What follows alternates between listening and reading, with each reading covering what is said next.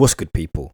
On this episode of the Lead Your Legacy podcast, I'm going to explain why doing nothing is sometimes better than doing something. I hope you're ready for a purposeful podcast that inspires you to take notes, pursue your hopes, and most importantly, to lead your legacy. As a life coach, I'm aware of the term hustle. As a teacher, I'm aware of the term hard work. And as a leader, I was aware of the term deadlines. However, sometimes I've realized that it's better to do nothing than it is to do something, which ironically is still doing something.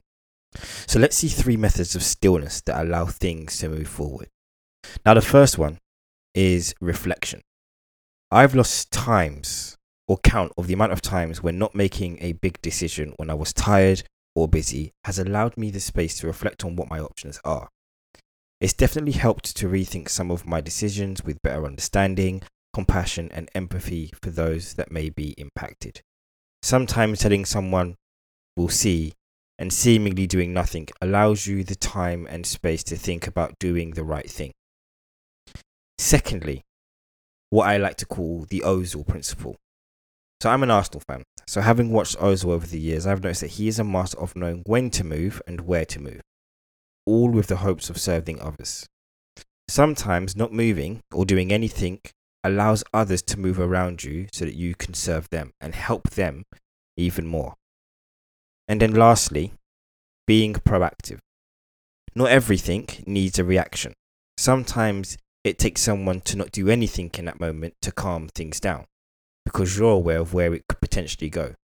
Maybe you're trying to improve a situation or remembering your own priorities and focusing on what really matters. It can definitely, and I say this from experience, be difficult in the heat of the moment. But learning not to do anything can sometimes be proactive in a sense where you're not actually going to have more to do because of the way that you've reacted and then having to deal with the subsequent fallout.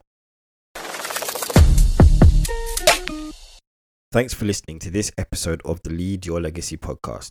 Please add your own insights and tips for this episode's question or feedback on how practicing these tips went for you on Twitter using the hashtag LYL podcast.